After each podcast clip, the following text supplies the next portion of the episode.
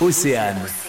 On n'arrête pas le progrès. Antoine Jaudin, le globe-trotteur normand originaire du Havre, s'est installé à Auray en Bretagne après avoir parcouru le monde avec sa femme. C'est à Auray qu'il a créé sa marque Bol et compagnie qui revisite le fameux bol à oreille emblématique que tout touriste qui se respecte doit emporter dans ses valises en quittant la Bretagne. Ben, j'ai essayé de casser un peu les codes du traditionnel bol breton avec la bigoudaine dessinée à l'intérieur. J'ai voulu euh, moderniser un peu le, concept, déjà dans, dans la forme, dans les couleurs, en proposant quelque chose d'un petit peu plus contemporain. Qui dit bol breton, dit bol à prénom, donc la personnalisation. Mais je trouvais ça plutôt euh, original et, et rigolo de, de, le faire faire par l'acheteur, tout simplement. Alors comment ça se passe justement?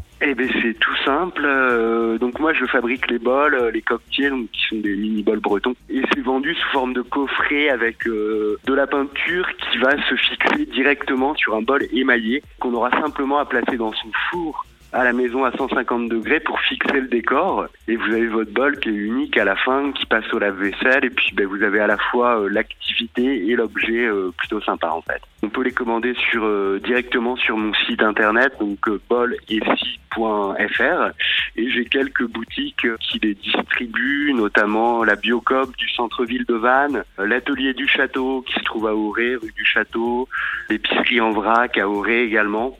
Et voilà, je cherche euh, bah, d'autres distributeurs, mais voilà, le projet est quand même assez jeune, donc euh, ça prend un petit peu de temps en fait. Bol et CIE.fr pour avoir plus d'informations. Merci beaucoup Antoine. On n'arrête pas le progrès. À retrouver en replay sur oceanfm.com.